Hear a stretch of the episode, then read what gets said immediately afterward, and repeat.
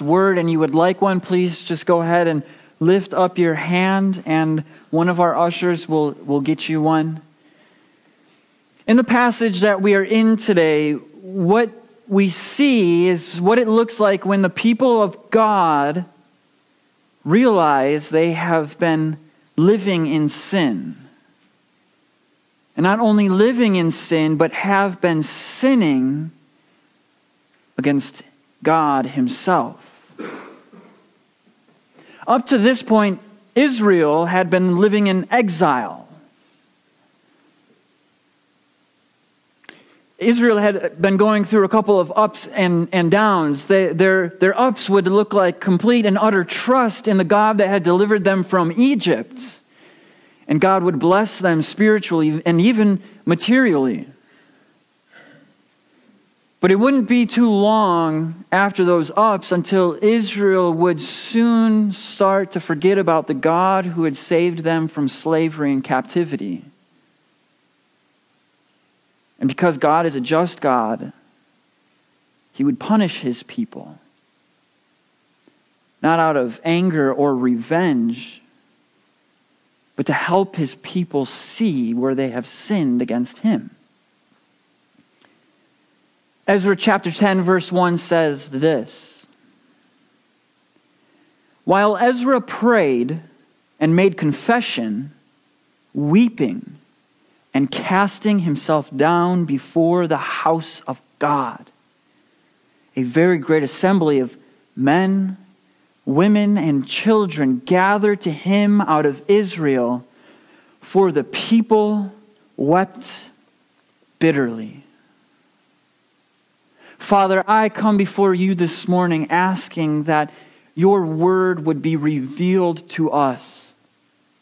That you would be gracious to us and you would be kind to us, which, which we know your kindness leads us to repentance. Would you open up the eyes of our hearts, as Paul says in the book of Ephesians? That you would give us a spirit of revelation and knowledge and insight into the Holy One. God, would you bring our sins so in front of us that we can't help but at the end of listening to your word, confess our sins? Oh, would you stir us and allow us to experience you this morning, God? We ask that our relationship with you wouldn't be one of meaninglessness, but one of being intimate and real. We pray this in your Son Jesus' name. Amen. I'd like to tell a, a quick story. Now, this, isn't a real story, but it helps us see the types of confession that tends to happen. There was a child who was about age three, maybe four. He was standing in the kitchen watching his mother bake cookies. They were chocolate chip cookies. This child was excited to eat these chocolate chip cookies, but when the dad came home and the cookies had been out, the mom put the cookies in the cookie jar, and the mom and dad told the child, Do not have any of those cookies. Don't have them just yet. Do you understand, son? The son said, Yes, I understand. I won't have any cookies. So the mom and dad left the kitchen. And the child stood in the kitchen looked down at his feet, looked up at the cookie jar, down at his feet again, started inching over to the chair, grabbed the chair, put it next to the counter, opened up the cookie jar, thought to himself, I just want to smell the cookies. Picked up a cookie and told himself, I just want to look at the cookie. Put the cookie in his mouth and said, I just want to taste the cookie. He heard his parents coming back into the kitchen, and so he, he closed the cookie jar, pushed the chair back to the table, and stood in the same place that he stood when his parents left the room. his mom and dad asked him, Son, did you eat a cookie? Who, me? Couldn't be. I didn't eat a cookie. Son, did you eat a cookie? I didn't eat a cookie. So the mom went to the bathroom and got a handheld mirror because the child did not realize that there was melted chocolate on his face. Held up the mirror and asked the son again Son, did you have a cookie? Now, most people would think there's two ways that this child could respond, but I would like to also suggest a third. See, the first way that this child could respond is by breaking down and weeping.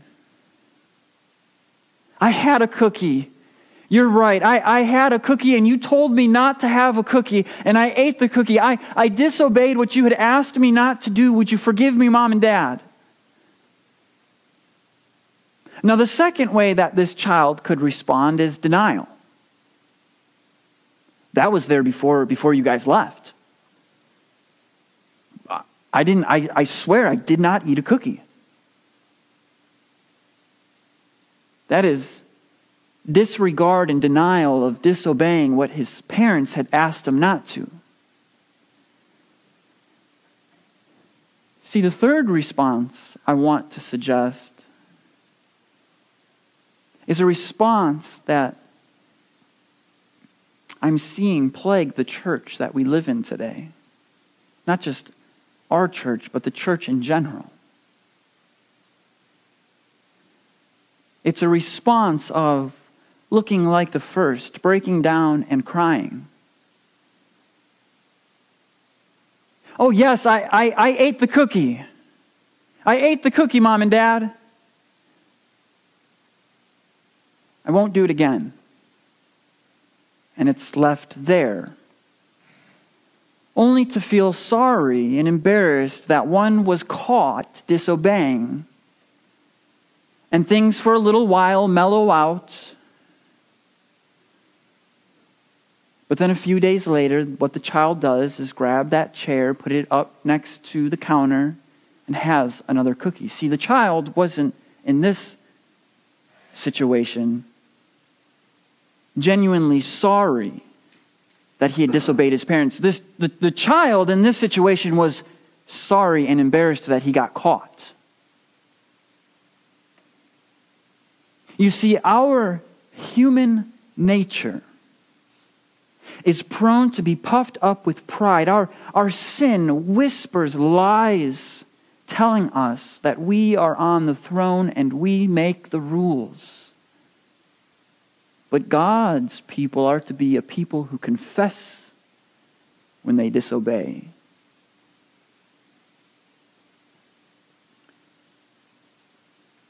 So, what is confession? Well, plainly put, confession in this sense, according to what we see in Ezra, confession is the acknowledgement that we have sinned against God by breaking his law. Praying, Ezra confessed in verses 13 and 14 in chapter 9. And after all that has come upon us for our evil deeds and for our great guilt, seeing that you, our God, have punished us less than our iniquities deserved, and have given us such a remnant as this. Shall we break your commandments again and intermarry with the people who practice these abominations? Would you not be angry with us until you consumed us, so that there should be no remnant, nor any way to escape? Far too often, confession is viewed as just merely acknowledging that I'm a bad person. We've even in the church developed prayers called sinner prayers and stuff like that to make confession as vague as possible where I don't have to get real. But who have you sinned against? Who are you confessing to? And what are the sins that you must confess? Confession is an acknowledgement and agreement that you have sinned against God. And so, before moving on, I think it is important to explain what confession and repentance is, because far too often we think that confession and repentance are the same. See, I was startled as I was preparing for this message, reading what people had to say and listening to what people said. It seems that we view confession and repentance as one thing. However, they're not. Although you cannot separate confession and repentance, confession is not repentance and repentance is not confession. Confession is the acknowledgement of one's wrongdoing, while repentance is the active turning away from one's sin. So we confess our sins, and then next time when we are tempted with that sin, we repent. Repentance literally means to turn away. In genuine confession, there will always flow from that real repentance. And real repentance is always caused from genuine confession.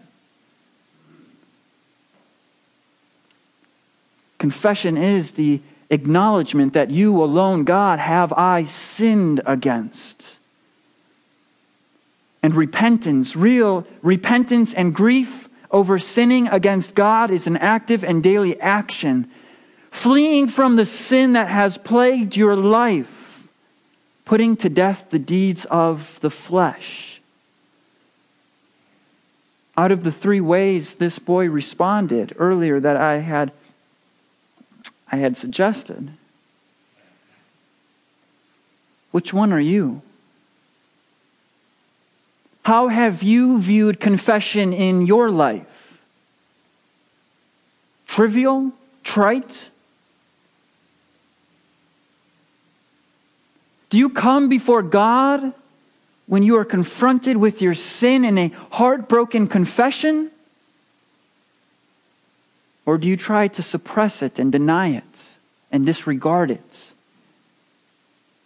Or do you come embarrassed that you've been caught, only to continue to live in a pattern of sin, asking, Why do I continue to feel embarrassed and guilty? Because true confession hasn't really happened yet in that third one. Do you acknowledge your sin before God? Are you specific in your confession? Do you tell and confess to God that you have sinned against Him? Too many times it is easy for us to be vague in our confession and not confess to God, but really just confess to ourselves, easing the pain. Oh, if we ever hope to see a, a great move of God here, then we must understand what real and genuine confession is. If we ever hope to see genuine revival in our own hearts, we must take confession seriously.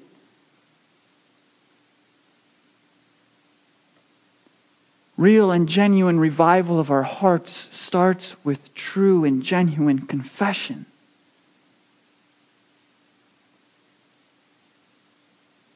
This is what we are seeing in our passage today. We are starting to see what genuine confession among the people of God looks like. But why is confession so important? Why do we confess? Well, in order to understand this, we need to understand the glory of God.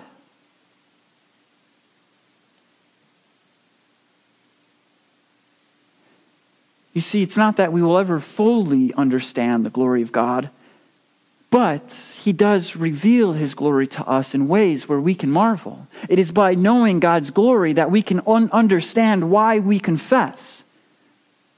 We serve a, a God who in six days created all things and on the seventh rested and looked at it and said, It's all very good. Out of nothing, He created all things. And it is by His will that all things sustain and exist.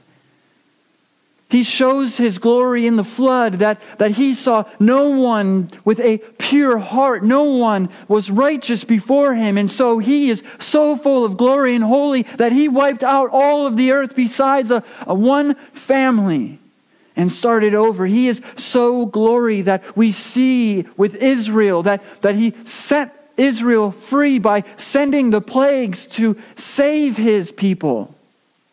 God is so full of glory that we see his glory as he parts the Red Sea for Israel to be freed from slavery, only to close it again as Egypt, those that have enslaved his people, to be swallowed up in judgment. We see God's glory through Moses, as God is so full of glory and so holy that he comes down in the form of a burning bush.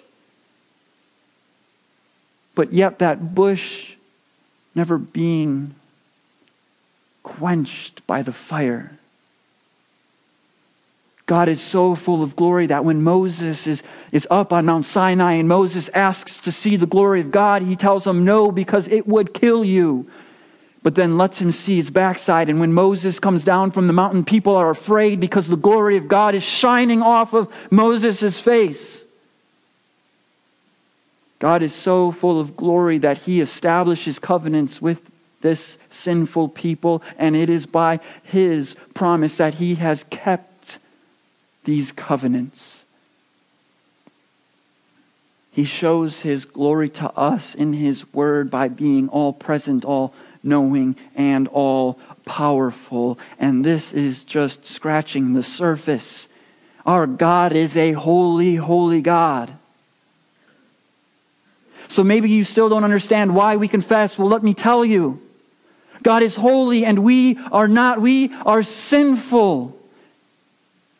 We are told that we all fall short of the glory of God. Not one of us can come to God and tell Him our resume of works that we have done.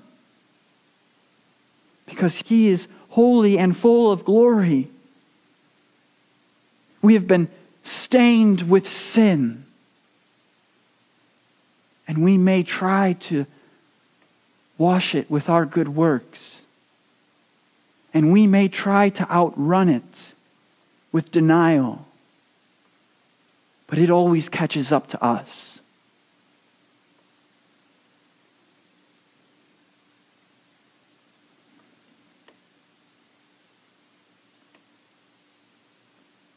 When we are given eyes to see and ears to hear about this glory, the only appropriate thing for us to do is confess.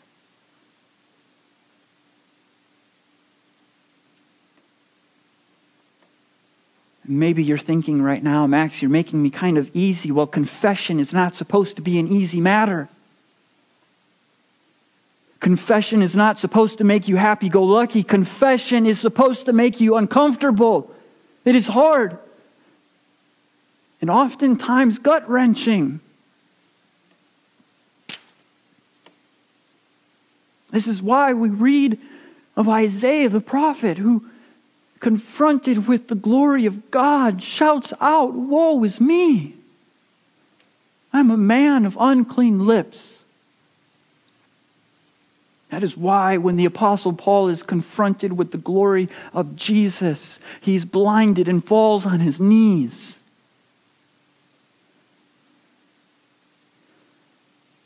It's because the glory of God reveals our sin. And when that happens, the only appropriate response is confession.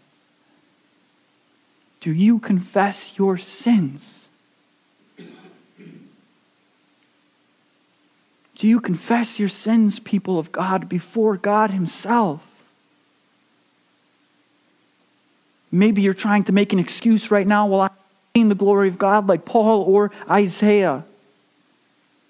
Well, our passage tells us that it, Ezra didn't see the glory of God either. However, the glory of God is not just extended to experience, but the glory of God is also revealed to us in His Word and law. It is because Israel had disobeyed God and intermarried with other nations that they're coming before God to confess their sin.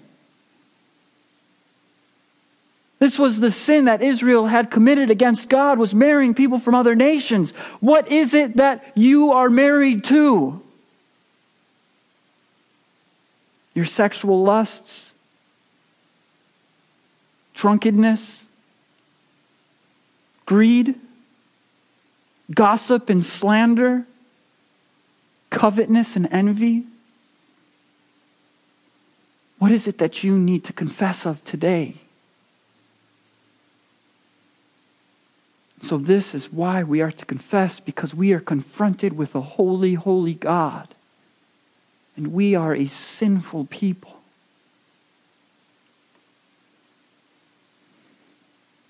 So, what does the heart of confession look like? We see in our passage that confession is one of brokenness. Ezra was weeping, and a great multitude of Israel, men, women, and children, came before him and wept bitterly. They were so broken of their sin that a few verses later, a few days later, it tells us that they gathered together out in the rain and trembled because of their sin. Do we tremble over our sin?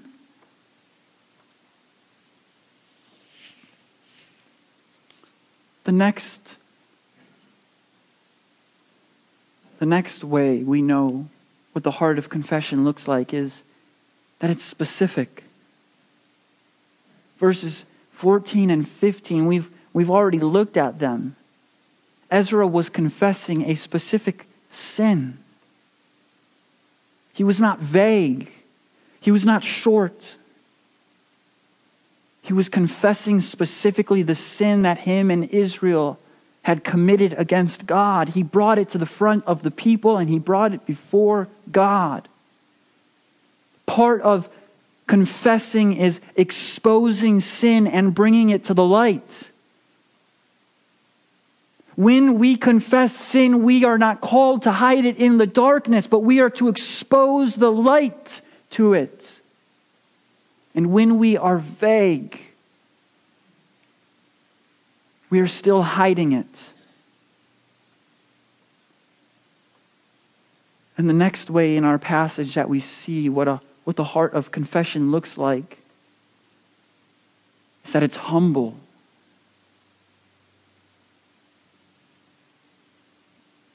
Ezra acknowledges that their punishment should be great. I don't know if you heard that earlier, but, but he even says, he acknowledges to God, and after all of this has come upon us for our evil deeds and for our great guilt, seeing that you, our God, have punished us less than our iniquities deserved. Do you know that you deserve more punishment for your sins than you were actually given?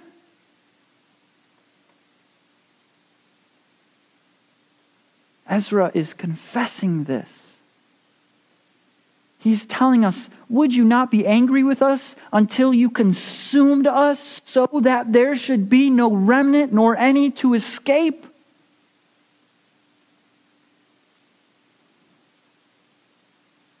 Has confession become a ritual to us? Does confession mean anything to the church anymore?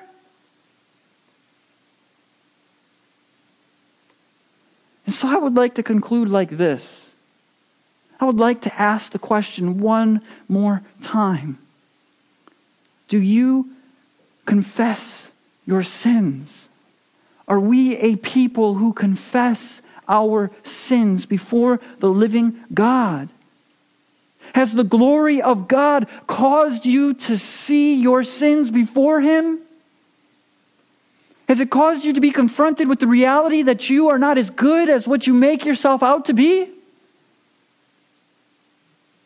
If so, confess. Confess your sins today. Because when you confess your sins, the most amazing thing starts to happen.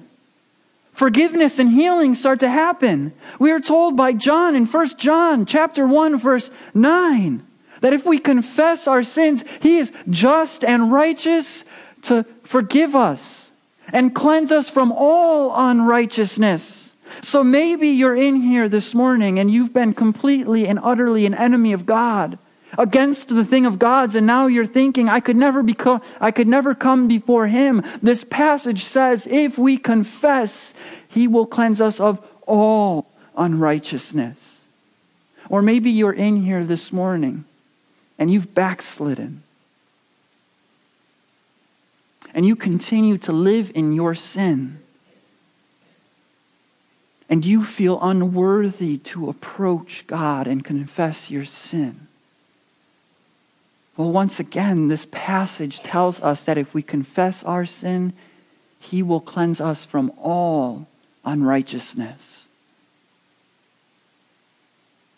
Maybe you're in here thinking, I've hurt too many people. I've caused too much damage. I'm unforgivable.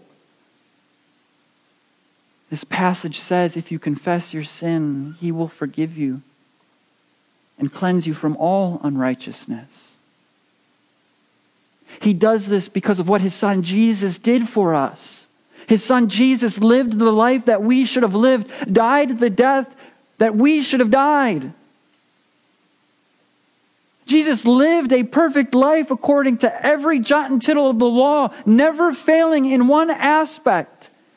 He died and rose again three days later, and now is sitting at the Father's right hand, ruling victoriously, so that those who confess their sin and confess Jesus Christ as Lord and Savior can be cleansed from all unrighteousness.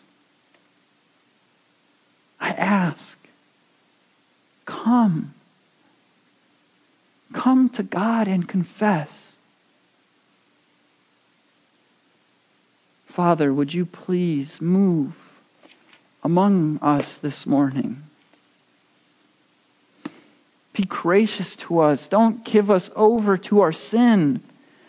Don't allow us to just, don't allow us to live in our sin. Reveal our hearts to us. Far too many times, God, we want to be you, but we can't be. Far too many times we would rather worship your your creation rather than you. Convict us of our sins. Show us your, our, our hearts and allow us to come to you in genuine confession, being specific, exposing our sin, and trusting in your promise that you will cleanse us from all unrighteousness. Oh God, I ask this in your Son Jesus' name. God, I ask that we would not take this. Just leave here this morning, not thinking about what confession towards you looks like. God, protect our hearts. The worst thing that could possibly happen to us is leave here this morning not taking confession serious not taking our relationship with you serious, not taking our eternal state serious. So, God, Father, soften our hearts, lead us to confession, and allow us to daily repent of our sins, trusting in you. Amen.